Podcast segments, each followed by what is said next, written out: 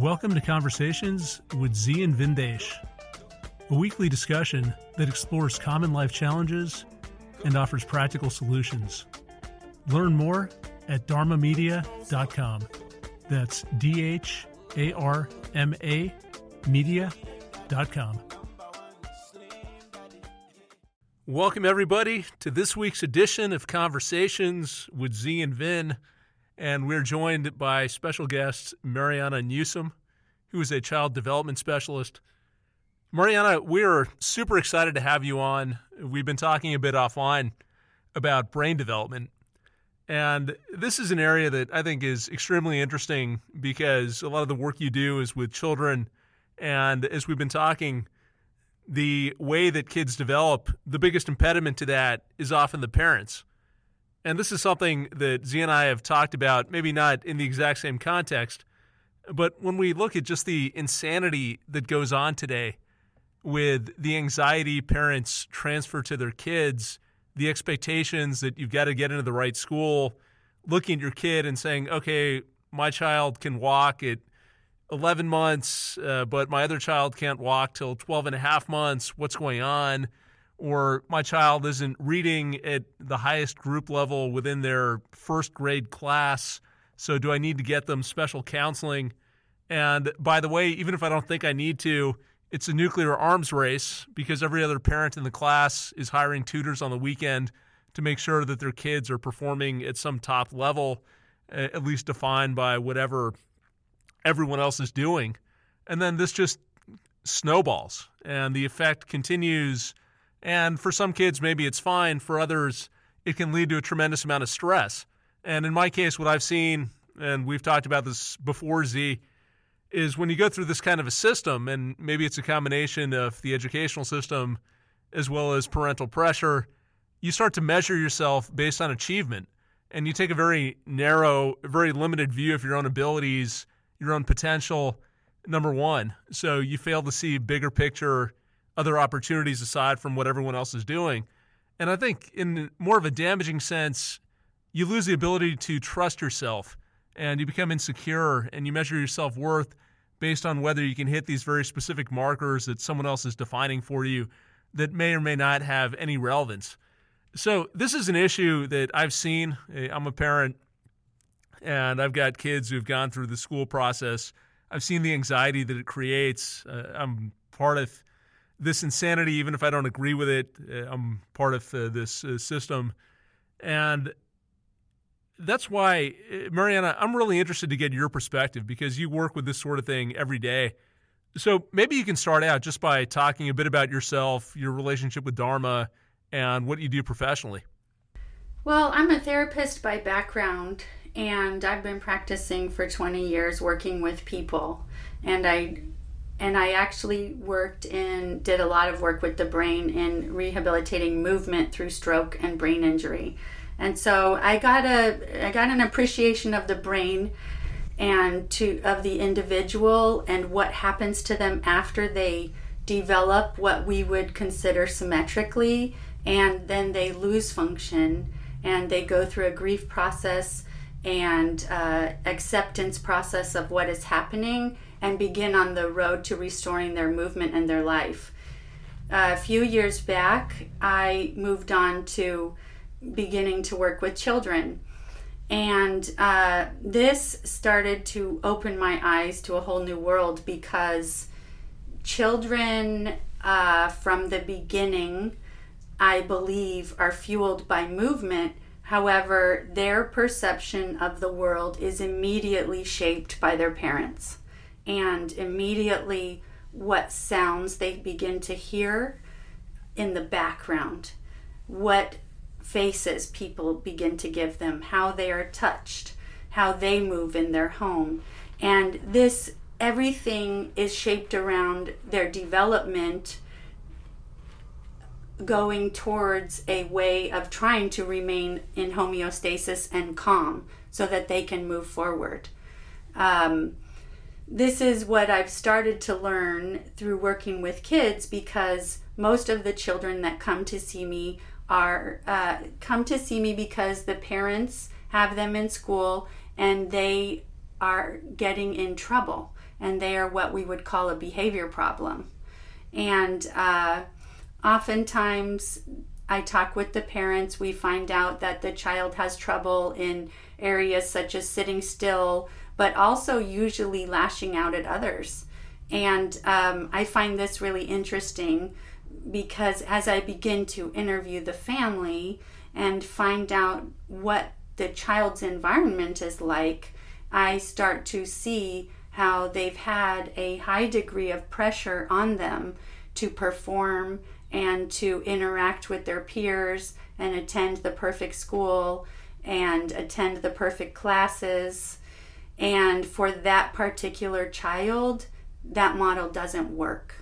And so they begin showing behavioral problems and lashing out. I believe that they're lashing out because of the stress and frustration placed on them.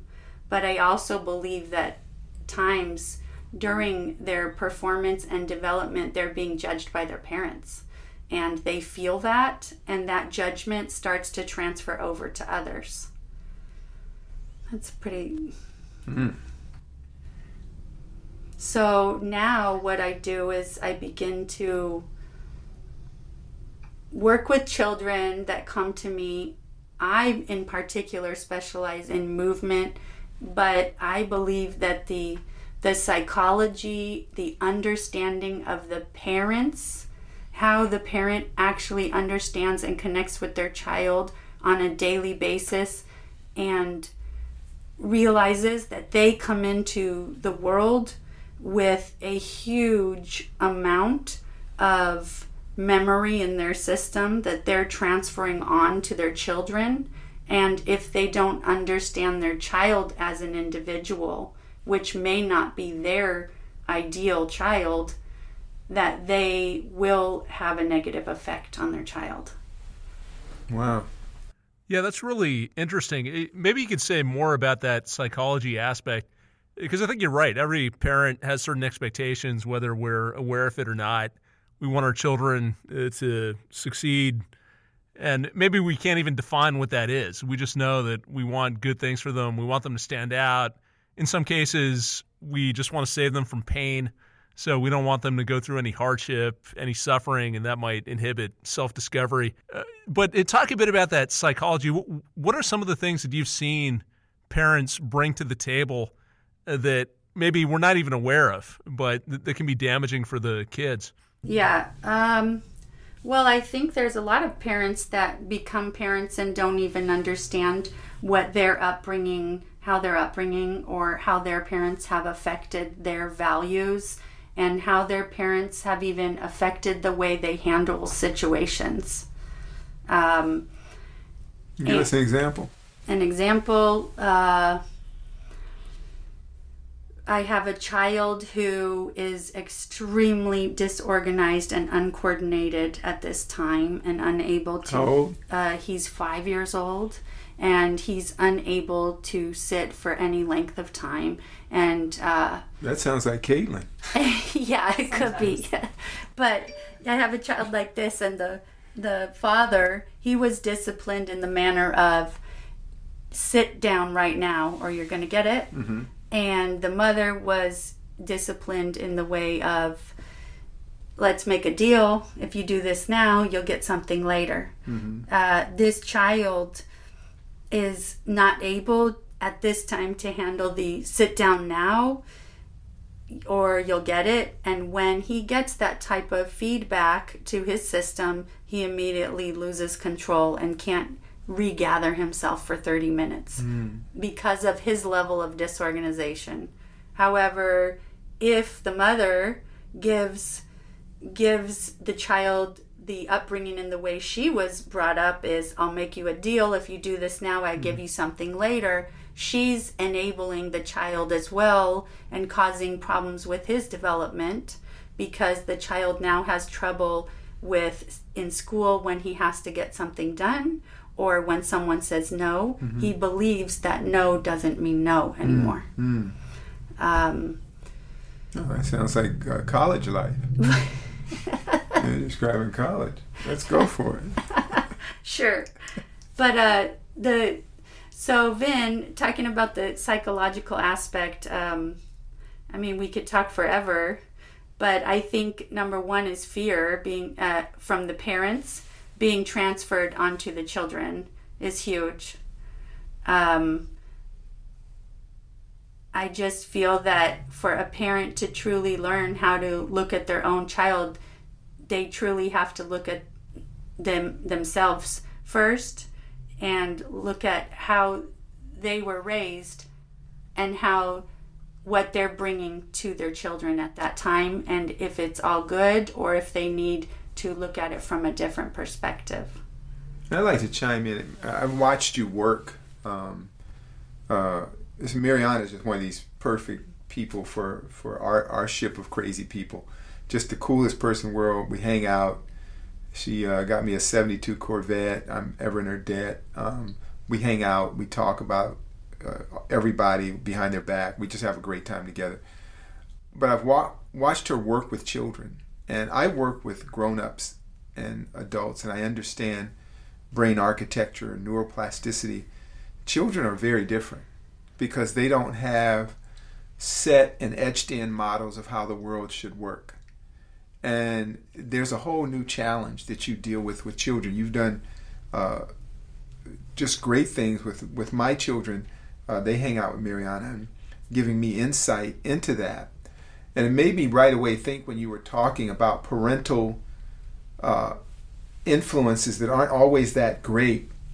When um, when Drona came in, he's my, my six-year-old now, he was born massonomic, which he was born fully developed.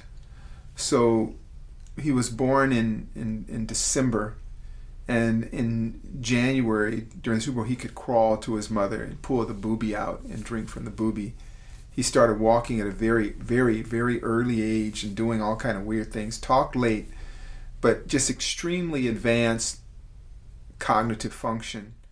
Um, but he had seizures. Remember, he used to have seizures, mm-hmm. Then they stopped, because he was just downloading and processing far too much information too early for an immature brain. Then his little brother comes along, who's different. He has um, A C C, Agenesis of the Corpus Callosum. And so he processes vibration and all these other kind of stuff, but he has trouble with motor function. And you had such a way of just observing them that was separate from parental concerns, parental fears, parental judgments, all that. And I've had events with this second set of children that I have. These are my, my, my new set of kids. And I think when I was younger, I didn't have, as, as a first-time parent in my twenties and early thirties, I just treated my kids like they were my buddies. They were just little buddies, right? Mm-hmm. So I had no boundaries with them, nothing. With a new set of kids, maybe it's because I'm older and tireder, but I want them to just follow rules, but I know better. So you've helped us with that.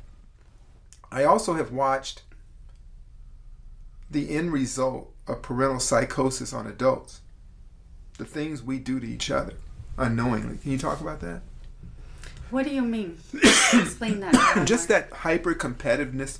Oh. That desire to compare your kids to other, the best school syndrome. Yeah, yeah. yeah. Well, I feel that this is a, a perpetuated problem that's been going on for decades, that, and it's been building, and it is definitely impacted um, through, one is the communication, internet, and the speed, sure, I'd take a water, the, the speed at which the information can travel. Mm-hmm. I think the other uh, influence in terms of this area or which area you live in is money. Mm-hmm. I mean, money uh, causes a lot of competition because there is money to pay for kids. So the ch- the parent sees that if they do more, they will have a better child at whatever they want to see their child be better at. Do they really think that? Do you think that's what, or are they just competing for the hell of the competition? I see it like this, Marianna. I watch people, and I have, you know, neighbors who are just your lower blue collar people, and they send their kids off to public school and they don't think much about it. And I look at the kids play, and emotionally they're fine. Then I have other people in our social circle who can afford the Waldorf schools and all these other, and all of their children are dysfunctional. They are socially dysfunctional.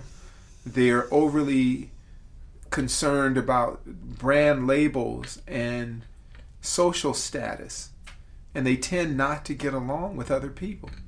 I mean, am I wrong with that observation? Uh, no, actually. I'd have to say it's the, well, it's the culture. I mean, the culture is, from day one, the child is used to being dressed in Nike shoes, top and bottom, and they get to school and their peers on the first day are dressed that way, they are dressed that way, and they're talking about it. And it's because their parents are talking about what they're buying, what they're wearing. Mm. And uh, it's just constantly perpetuated. But why would you say that these schools that are promoted as being the best things for kids have never proved to be that? You know, there's a school, what's that school in Santa Monica or on Wilshire that has five teachers or six teachers for every student? Yeah. I think the tuition is a couple hundred thousand a year. And, you know, they have an interesting record. That school has produced more murders per school population than any school in the country. Do you know that? No. Per capita. That no. Little school. You know the one on the corner. I forget the name of it. And I've had a few clients that actually went to that school, and they told me it was it was a very bizarre experience. And it's considered one of the most prestigious schools, at least in this area. And they have, what, five or six teachers per student? I forget the name of it. But many of them have gone off to be serial killers, mass murders, all sorts of weird things. None of them went on to be anything that you would be socially proud of. And it cost over almost a couple hundred thousand a year to go to this school. Talk to me more about that. Well, I mean, where do we begin? That's a di- that's a whole different world. So when you but, work with, the, that's what I'm saying, you work with the development yeah. of people, Marianna. It's so, all, what we want to get a message out there, and this whole opt-out thing is for people to pump the brakes on that. Yeah. Just pump the brakes on all that. Who do your kids need to compete with? Who do kids really need to compete Correct. with? Correct. I mean, nobody. Can you explain it from a developmental point of view? Oh, from a developmental point of Who view. Who is it that they need to compete with? A child does not need to compete with anybody. When is that beneficial? A child, it's not benefit. Well, is comp- well, I can't say competition is not beneficial, but I'd have to say from a child's perspective, no. Competition, no. What, I mean... So now you're saying that competing and um, offering graft and payment to the uh, headmaster of the local foo-foo school probably isn't in the best kids, in the, your child's best interest. Probably not. Okay, okay. Should kindergartners be taking the MCAT or S A Ts? No. Okay. I mean... At what age should they be reading the Magna Carta? What would you say? Z, come on, you know what we need. Well, I just our want to hear, our need... audience needs to hear this from a professional. Okay. I'm just Z. Our I'm, parents... I'm just a random dude. Okay, our pa- the, the kids, what do they need? A safe environment. What does they, that mean? Is that security? Is that... Uh, no, it's what, an governmental level security? What are we talking about? Somebody looks in their eyes mm-hmm. every day and talks to them and nurtures them and tells them that they care about them. Now, what if the what if the Today's, face is Botox? Do today, the kids pick up today, anything? Today, that doesn't happen. It doesn't happen. I encourage my parents to spend five quiet minutes a day with their child. That That's a tremendous amount of time. My working parents to help their child. And I'm talking about helping their eye contact, but the but with this busy world no we live in, no idea what this, I'm asking. How does a parent expected to spend five minutes with a kid in the day the world we live in? You know how many Twitter well, grams I don't miss. Well, they're living the wrong world. But you want to have kids, don't you? Got to have kids, don't you? Yeah. Uh, you got to have them, right? Come on, come on, Z. Help me out, Marianna. We're yeah. trying to let the people listen to this understand development on this most base level, the mistakes we've made.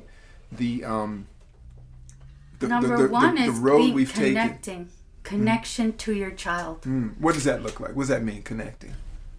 Uh, being aware of them and their emotions and their feelings and their state of being, mm. having general care. Uh, now, and, and, and can what's the best way to pick a nanny to do that? Number one is don't don't use nannies.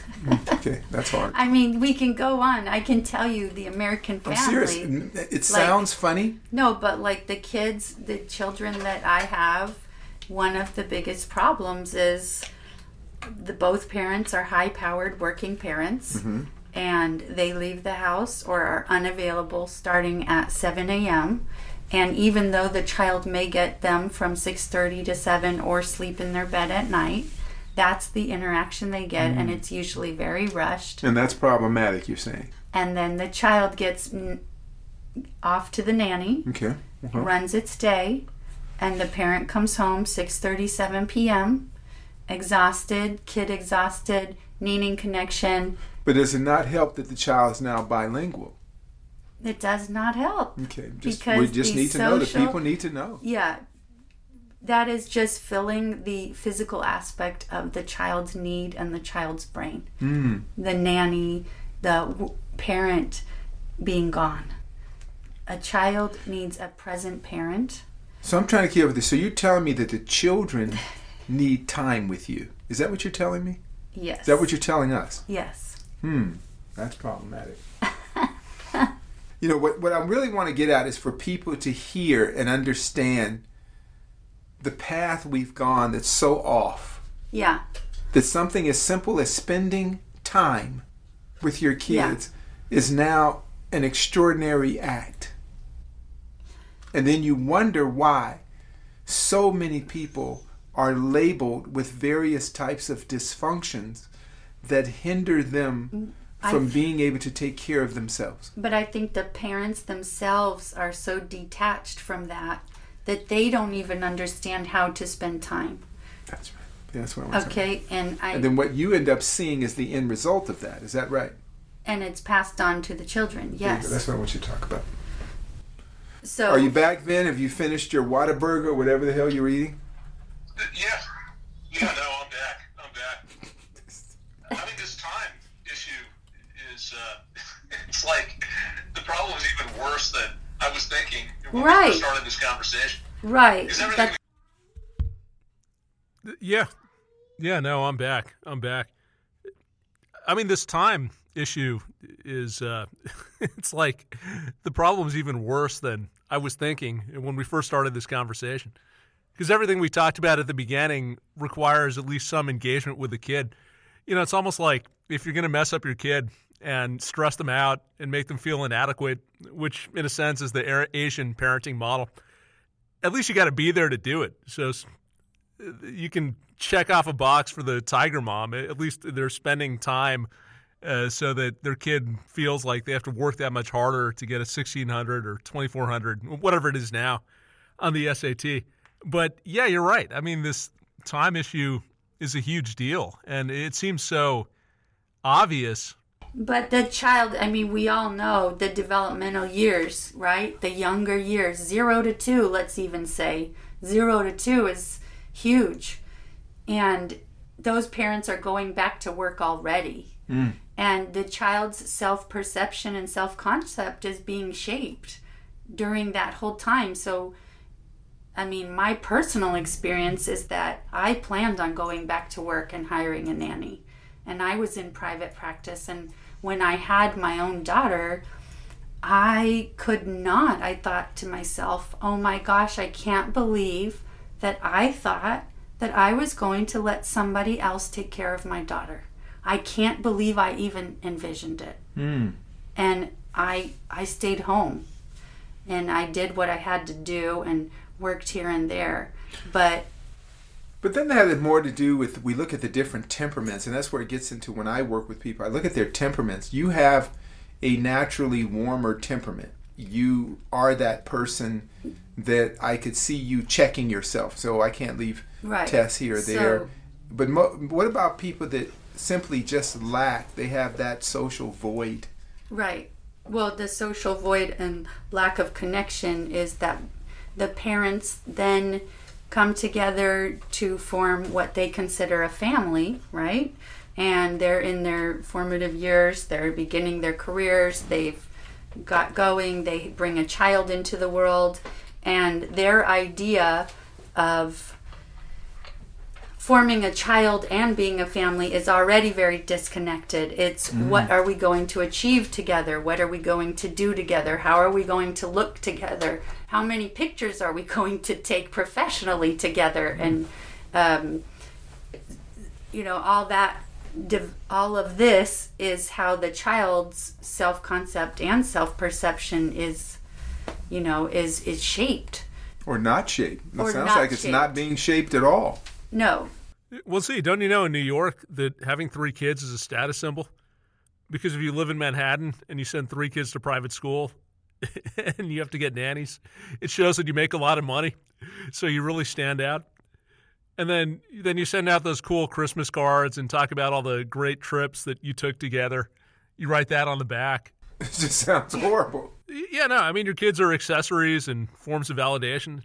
Right. However, the parents then start to place more stress on themselves because they're trying to be good citizens and they know they have to do something to uh, foster that in their child or nurture that type. So then they enroll or join organizations or try to do good things together, group activities or uh, charity. However, which makes it even worse, right?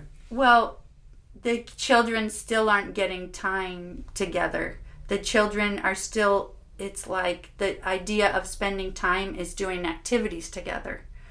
Or uh, what, what, from a clinical point of view, what is quality time? Can you tell folks, what is quality time with your kids? Quality time. What does that mean? We've heard this term. What does that mean? I would have to say my definition is with quality time with another individual is where you two are calm, if that's what you choose to be, and connected. So you're going to have to explain that for people nowadays. Marianna, we live in another world. What does that mean with a kid? You got, you got this kid, they're an accessory. You, you, you, you're not you, relying on anything external to uh, to entertain you. So is there an app for that? Not yet. Okay. So you see where I'm going with this, Vin. Yeah. I really want, like, Marianna is so earthy. She's so good with kids. But it's like we see another world sometimes where we're out there and the people are so removed. Right. From anything. And then I get people who have never really had parenting as adults. I get the young adults who, for the first time in their life, has the sense of duty, responsibility, uh, understanding the commerce of kindness or keeping your word, things that they were never taught that seem to be organic in my generation or era, that are useful tools that they're just now understanding they need to acquire now. There was a, you know, I'm going to kind of talk about where we are as a world and why people like you are so essential. Um, they just had a bunch of problems in Texas with um, the infrastructure collapsing. And I always use these kind of examples as forensic uh, breakdowns of where we're at as a society. So my wife receives pictures of friends who have homes worth in excess of ten million dollars. The toilets are spraying out waste like a fountain, and the roofs are literally spraying water out of the roof like you're in a a Venetian shower somewhere. The whole thing has collapsed and no one knows what to do. People were burning wood in their house, breathing toxic fumes. They didn't have any basic deductive reasoning skills. Though they were had social status within their status group, whatever the hell that is. But when the infrastructure collapsed, they had no working ability to function on any level. So these were young adults. What does it say about the children of those young adults?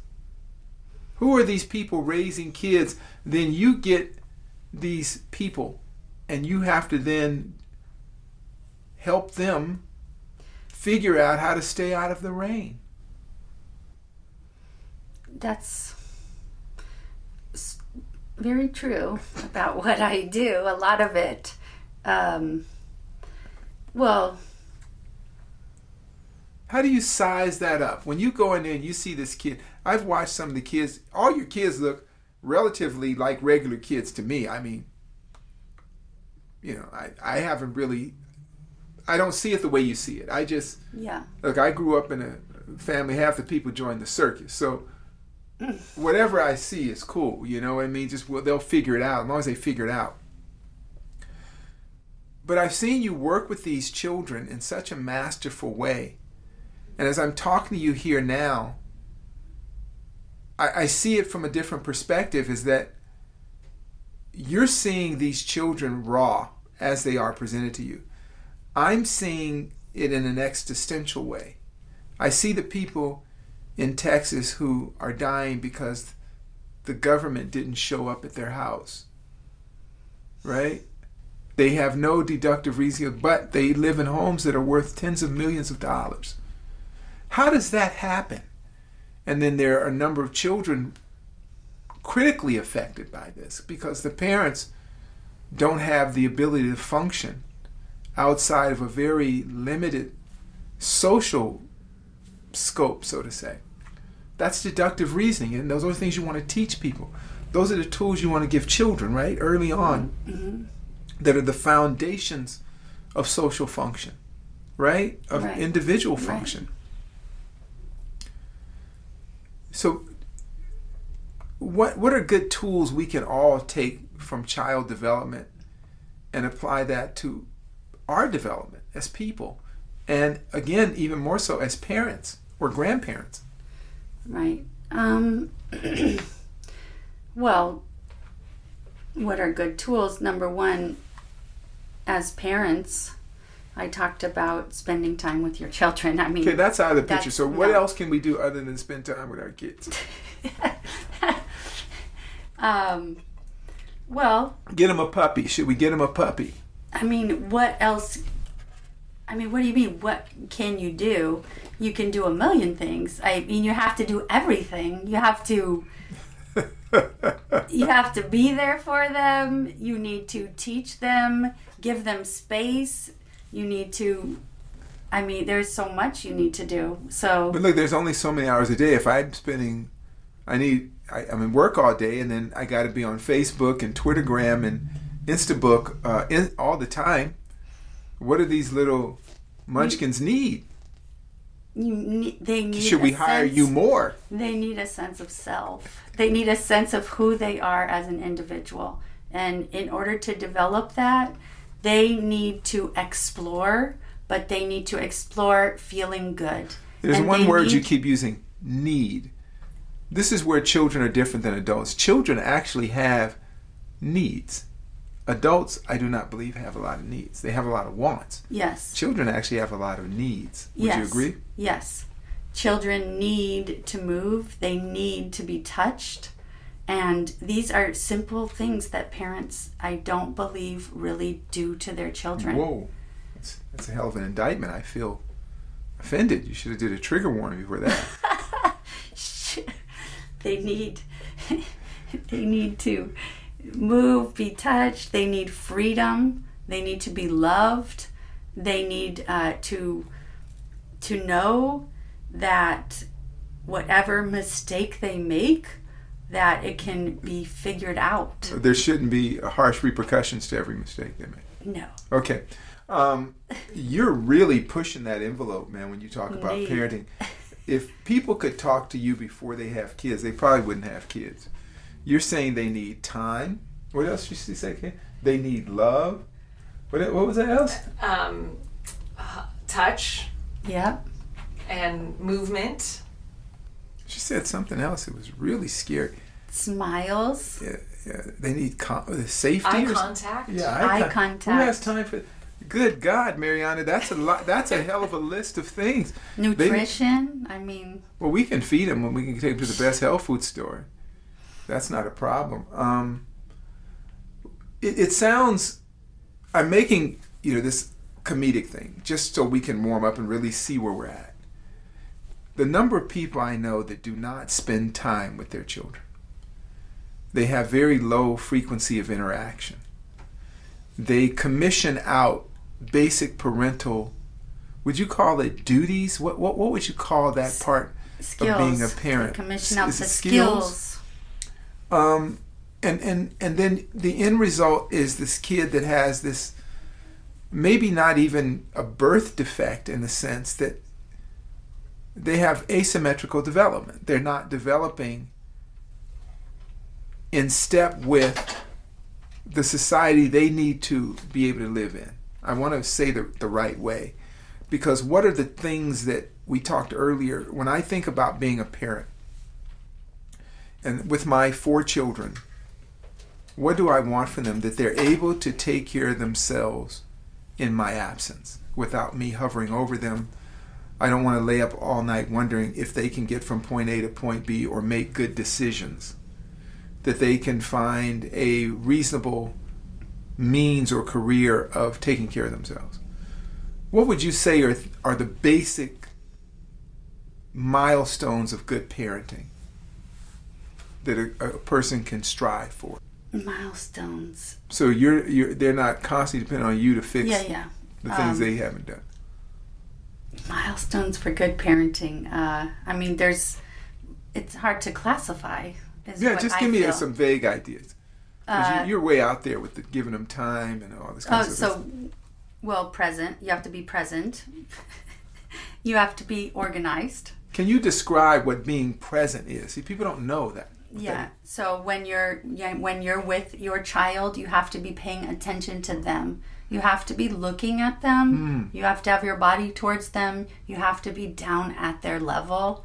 You should not be looking at your phone. You shouldn't be doing something else.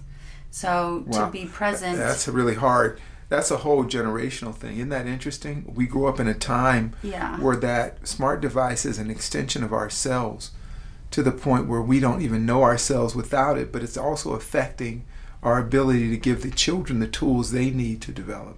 Wow. Scary. Keep going. And... Uh,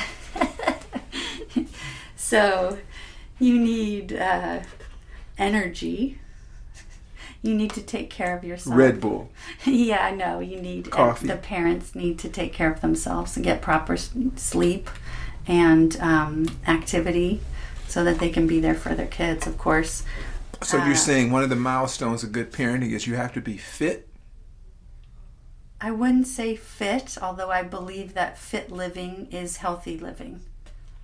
So I think that you are a better parent if you are fit, because you are doing more things. So going on an outing to Whataburger is not is not being okay. a fit okay. parent. I just wanted to make. I just. It means I'm just thinking trying of to be clear. I just want to be real clear. Active. Okay. And doing it with okay. your child. Okay. Uh, discipline. This so child. Spare the rod, I, spoil the child. Is that? Are you for that or against that? Against. Beatings. Against. Okay. Corporal punishment. Against. Okay, so then how do we discipline our child? Threats. Holding them accountable. And that and then comes what? Back to your... Well, I believe there has to be natural consequences for behavior. Such as? I believe boundaries, but what are I the believe consequences? That the person has to develop their own internal barometer on... right and wrong, im- and impulse less time control. on the on the tablet. Well, is that a good punishment? Hello. No. Help the tablet out. Should be gone. Okay. Shouldn't okay. be there in the first place. Okay, you're going to get your kids to murder you then. So, help us out here. Serious. Discipline. Help us out on discipline. Discipline. Okay. Um, because ha- most parents don't have discipline. They've never been disciplined. Yeah. And so you're you saying as create... a developmental specialist. The children need discipline? Absolutely. Children need boundaries. That Even my perfect angel-like kids that... Yes. that are just the second coming of Christ. Absolutely. They actually need discipline. They need it. Hmm. They need boundaries. They need discipline. Okay. And uh, so I I find it in the form of like checklists, keeping a track, keeping track of their behavior. I mean, I know that's something really benign, but it's simple. What are behavioral things that you would want to keep track of with children? And what what, what do children do that you would say, okay, uh, little precious one, that's a no-no? Well, that has to do with the between the parent and the child, number one. But uh, what like what behavioral characteristics would you say are no-nos? Okay, uh, beating down the sibling. Uh, I got beat down by my sisters all the time. Yeah, me too. So I turned out fine. So. Are you sure? No, just kidding. No, uh, no, like violence is one. Um, it it really depends on the parent what the no-nos what are. The ext- I mean, that so, depends so, like on said, how people giving live. Giving people That's- some measure of the extent of sociopathy, because kids tend to be sociopathic, right? They're just naturally selfish. Right. They want to kill their sibling at first, then they kind of start liking their to, sibling. How do you get that? What what are the good tools parents can have that are disciplined? And let's say in an intact home where you have both parents or partners there, um, should they be on the same track when it comes to uh, disciplining a child, or should the kid be able to manipulate one against the other? Well, absolutely not. Well, I just we just uh, need to know. These are questions people yeah, are asking. Yeah, absolutely not. Uh, no, think of a child. They come to us for the boundaries. I believe that when we set the boundary for a child and tell them that that is a no-no, that we are helping helping them to create their internal boundary for the future. And so the other parent shouldn't come and usurp what the other parent has told the kid. Is that what you're saying? Imagine a kid who's trying to learn its boundary, and it can go one way and get told yes, and the other way get told no. What's that child so learning? So you're saying the parents, the parental figures in the household, should be in harmony and sync with one another. Absolutely. Hmm. Strange concept. Okay. Strange Any, concept. Is there anything else? This is all new to us. No.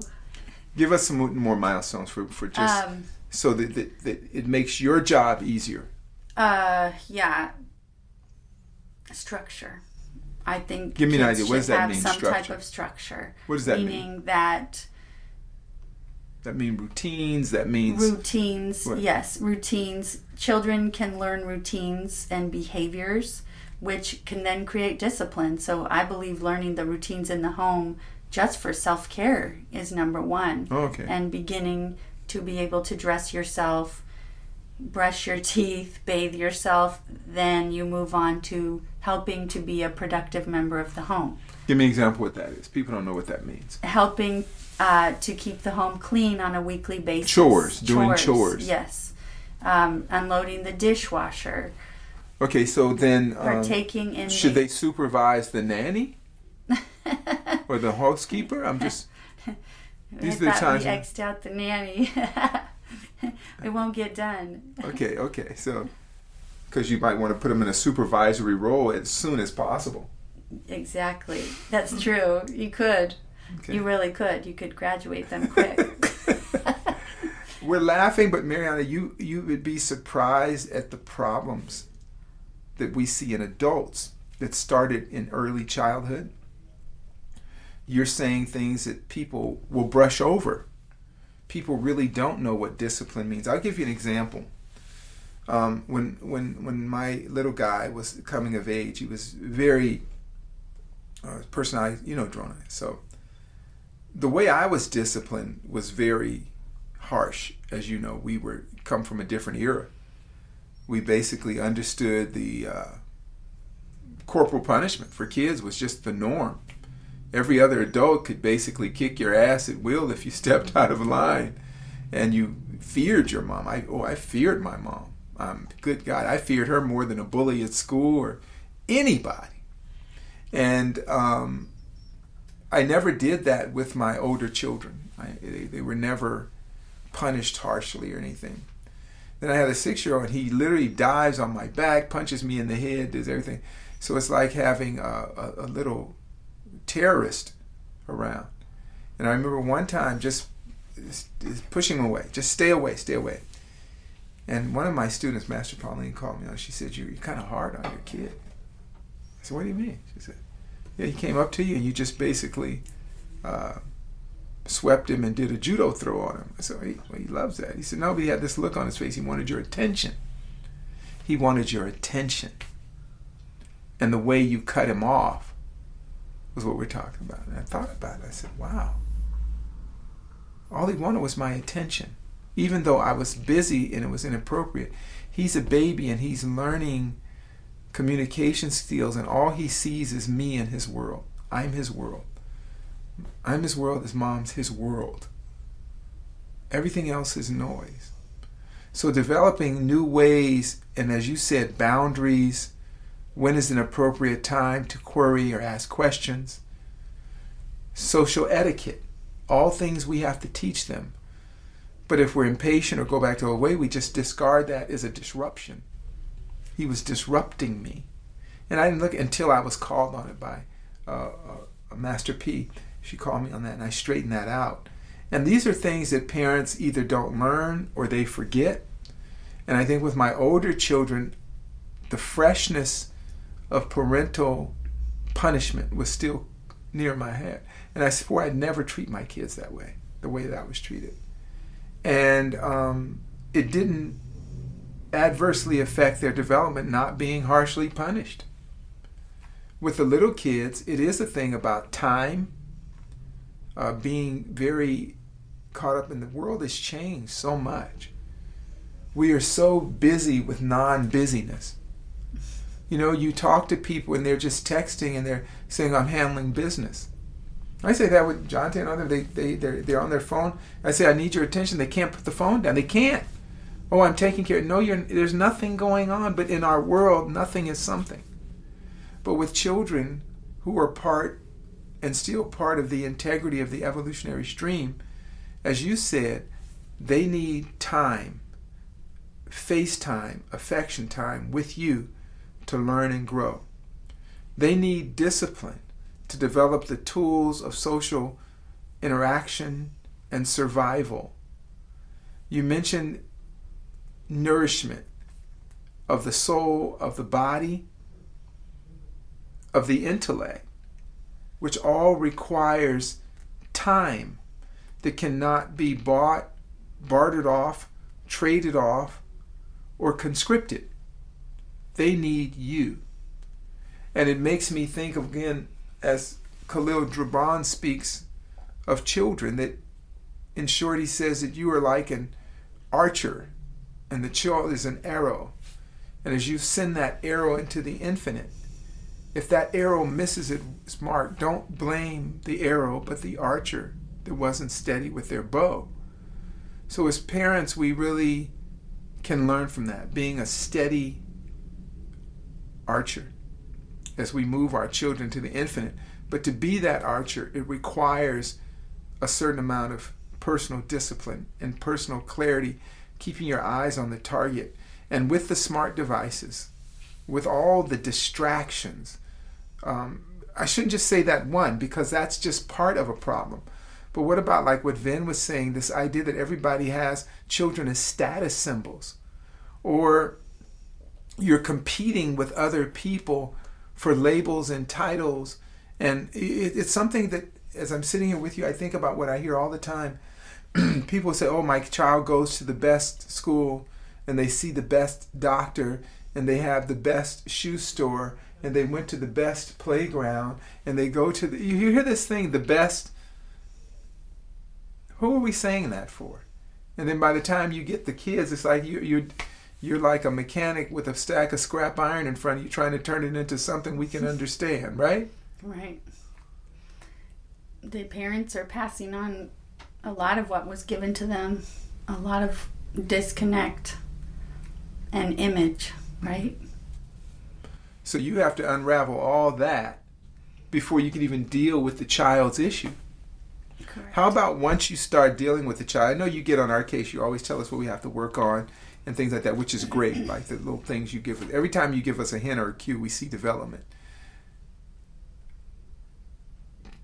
How do you come up with that when you watch a child, or when a parent brings you a child And what are the things that you look for? Like when I work with adults, I have my own etiology. I do, as you know, you do sessions with me. I can tell by the way a person walks, the questions they pose, how they present themselves, pretty much what's going on. When you look at that child that walks to you, how do you distinguish or separate the child from its its parental uh, culture? Well, I think that anytime a child comes to me, it's my first opportunity to interact with them and connect with them. And I think that from that moment, I have an opportunity and an ability to start shaping that individual for the better. And even though I'm not their parent, I still can change them. You say the better. What do you mean the better? What well, do you want for those children? Whatever it may not be known at that moment when I see that child, if it if they are new to me, because it takes a while to understand what is actually giving them trouble, because they often don't understand how to express it. So um, for the better means to decrease stress mm. in their body. Mm. It means to make them feel more able, and it means to get them putting out more of their body and their mind in order to produce mm. for themselves.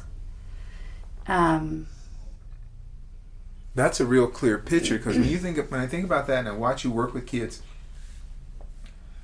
to hear that problem of stress, thinking of children is awakening and saddening. Um, Stress is one of the overwhelming diseases of our contemporary society. And childhood should be the most stress-free time of your life, right?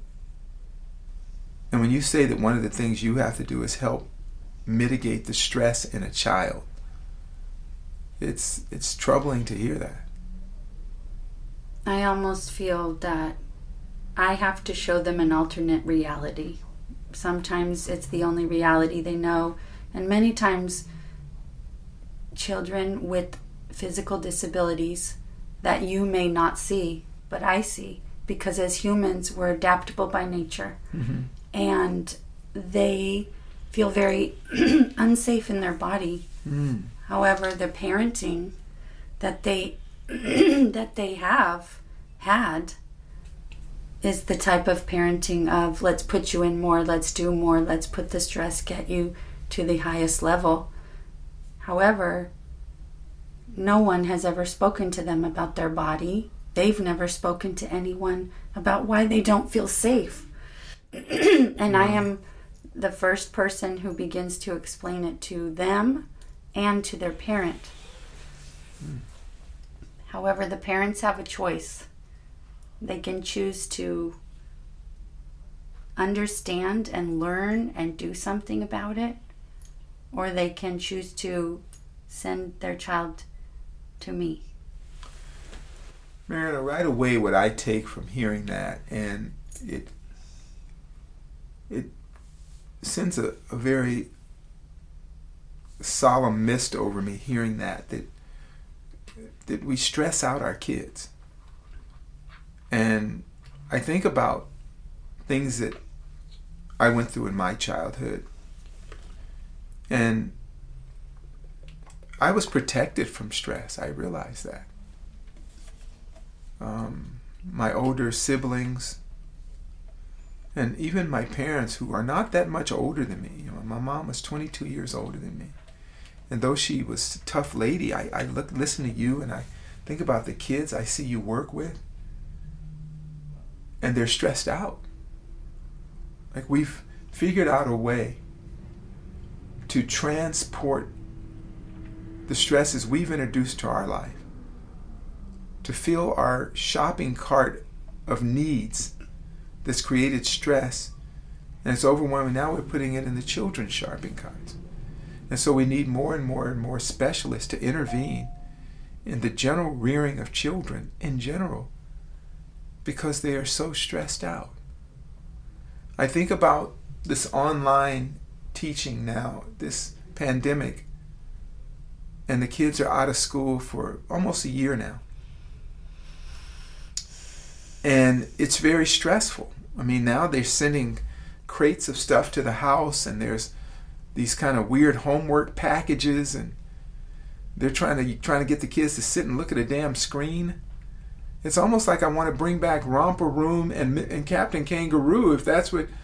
I think I learned a lot from those guys, Mister Green Jeans, and it was real laid back. You know, do you remember? You think back, it was very.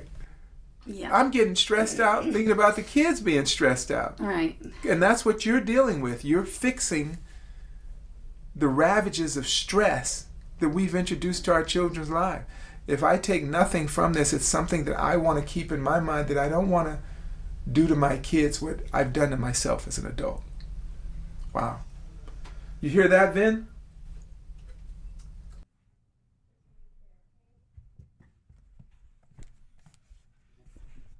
Yeah. Yeah, I think the point about stress is spot on. And I see it in my own family. Part of it is stress explicitly put upon the child. Part of it is just mimicking behavior from the parent. It's really weird, but I think it's part of a more general trend, Z, that we've talked about. It's almost like people don't know what they should be doing. And when we don't have our own standards, we just get swept up in this sea of insanity. Hearing you talk about the homeschooling and all the stress to get some six-year-old to sit in front of a screen, and they're not going to learn anyway. And even if they don't learn for a year, like worst case, let's say they, they learn nothing for a year, so what? They'll learn something other than the curriculum just by playing, by interacting. They'll, they'll figure some stuff out. They're not going to have a year of blank space in their mind.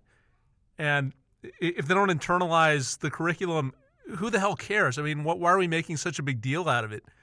And that's actually been my approach to work. I, I kind of think about the corporate world as well, because the same phenomenon is there. It's just this need to constantly be doing something so that we can measure ourselves against something, even if it has no real meaning.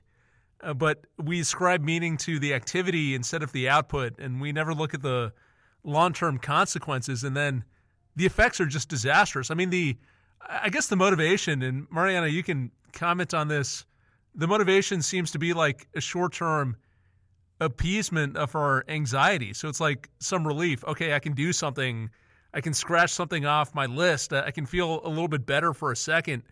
But we're not even paying attention to what the hell we're doing and what the outcome of that is. So that entire mindset, that's probably what I'm most interested in. When you work with families and you look at parents and how they're dealing with children, how do you get them in the right headspace? And what I mean by that is that if you think about the the way that we've evolved or where we are today, a lot of parents will say, okay, my kid needs to be able to read at this level. They need to be able to meet this standard. They need X number of activities. I've got to compare them to everyone else. I've got to make sure they're on track to get to the next level. And it's just this constant push, this constant progression, this constant measurement to the same standards that everyone else is using. If that's the default mindset, what is the alternative? Uh, so w- what would you recommend as the right mindset when you're working with children to recognize that things are more fluid, maybe different kids go in different directions, maybe some excel, but at different times? What is the headspace that we need to be in to treat our kids differently? Well, I mean, number one, I'd have to say is not looking at production as a value. Um, you know, and, and not looking at development as a linear as a linear fashion like you were talking about, but about the headspace that we need to be in as parents is that we need to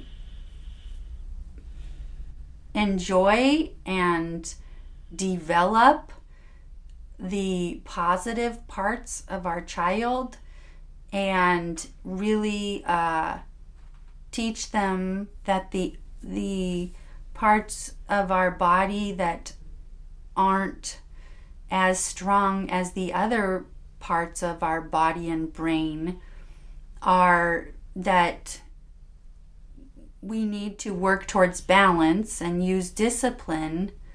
However, we really need to celebrate our strengths and not not look at, capitalize on our weaknesses as as parents looking at their children. Because I feel that you talked about trying to relieve stress. You know, we get this stress that comes from the parent, and they notice that their kid cannot tie their shoe, and their kid is seven years old. And so therefore they start talking about it to people in front of their child. The child starts getting stressed out about it. Every day, let's say the parent comes to the kid, let's tie your shoe, can you tie your shoe? Talking about all different types of shoes. Everything just keeps adding on the kid for the outcome of tying his shoes. Um, this is a, such a simple ex- developmental example, but this one thing can take a whole year, and it's irrelevant whether the child can tie their shoe or not. There are so many factors that go into tying a shoe. However, the parents put this intense amount of stress to fix that one thing. And so when it's fixed, it's checked off, just like their list. However, what they don't realize is that they're not teaching their child to enjoy the the uh, the great things they do have and continue to bring everything up. They're teaching the child to just check the boxes as well. So if we continue in that vein for a second, you'd mentioned something earlier when we were talking before the podcast about how you work with some kids who've got developmental challenges, but those developmental challenges, on the one hand, usually come with strengths in other areas which people don't focus on. Can you talk about some of those strengths and some of the trade-offs uh, that, that you see in working with different types of kids? Yes. Uh...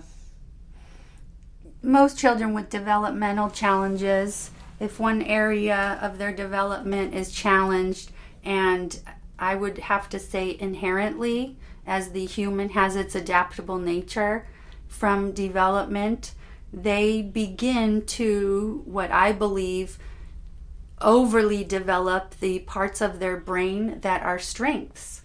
And therefore, when children come to me, I often see a child who may not be great in reading directions. However, uh, if you ask them to do twenty math problems in ten seconds, they can do it for you that quickly. And that may be because the that part of their brain that can sequence information quickly and the speed of processing can fire very rapidly.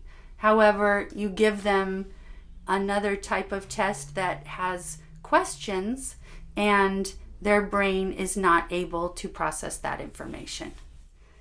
Um, there's also child, uh, lots of, they say, attention, attention, attention, attention. Um, well, attention has to do with many aspects of cognitive function, and motivation has a huge element of attention. So children who have problems with attention tend to be actually much higher, much, much, much higher performing in most areas when that area is fascinating or motivating to them. And this is usually at very advanced performance levels. I don't, you know, it doesn't mean that the child will not struggle in a couple other areas. However, this child is very advanced in their thinking.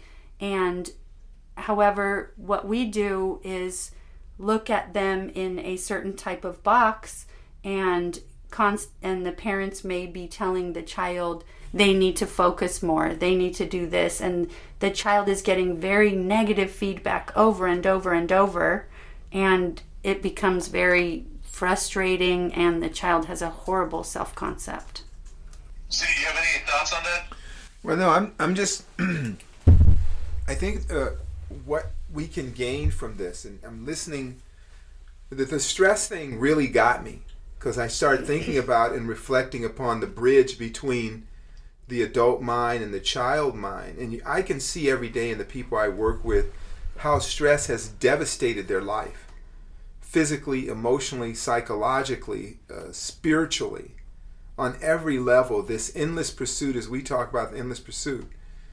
And it, it just came to my mind as, as I think about watching Marianna work with kids, and and why stress out your children? Why would we do that? What?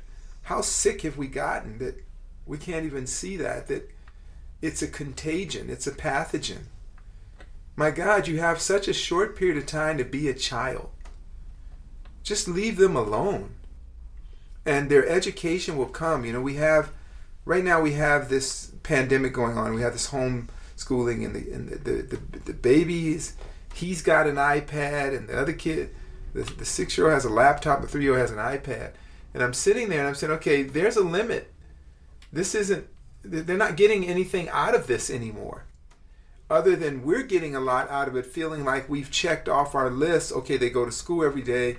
Um, my six-year-old learns more in the garage with me and building projects than he does at school. And then Sasa gets more out of me just hanging out. I let him drive the car, and then he learned to drive his bumper car because we were playing with it and playing with other children and and navigating and wrestling, and and he seems to get more out of that than anything. And that isn't that how we evolved as a species? Isn't that how we grew as human beings? And somewhere we lost that, and so now it's all these stress markers, right? And it's really for other people. It's not even for our children.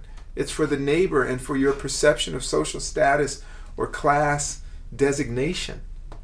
Maybe, Marianna, I, I just think listening to you and watching and doing this, and my thought comes to me is, how about figuring out a way to leave the kids alone?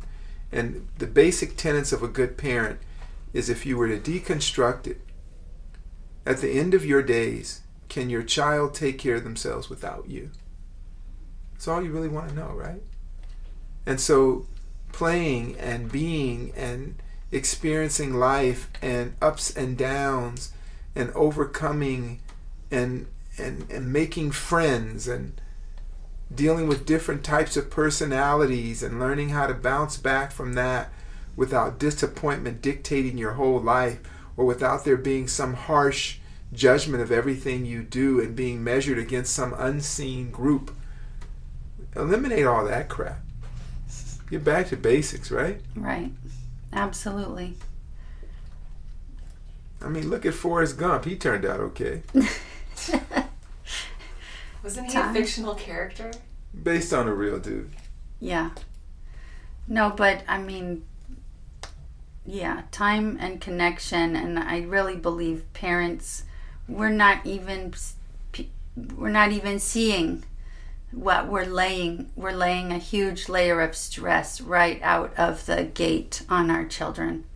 And it's unseen, but it's really scary. So can you give us just uh, two or three top things you would like parents to do with their kids? Um, not shutting your business down, but before you have to go, before they have to go see you. Oh, okay. What can they do? Yeah, well, number one is that you need to talk to your child every day, looking in their eyes and ask them about themselves, and you need to listen to them. Okay, that's one. Number one. Talk to the little brats. Yeah. Number two. Number two is you need to play with your child.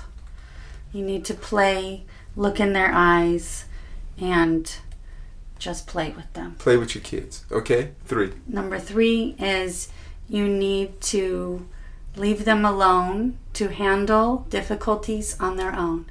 Wow, you can apply that to adults in your life. That's great. Talk to them, play with them, then leave them alone. Yeah. That's a that's a formula for a successful marriage.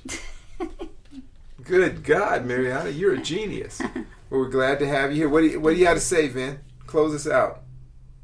I don't have too much to add. I think the discussion we've had makes a lot of sense. It, it kind of depresses me because I just think about where we are as a society. But maybe some good will come out of this. uh, the points about spending time, about structure, discipline, giving kids the freedom to explore, to grow at their own rate. All of that seems pretty obvious, but we need to embrace it. We've stepped away from that.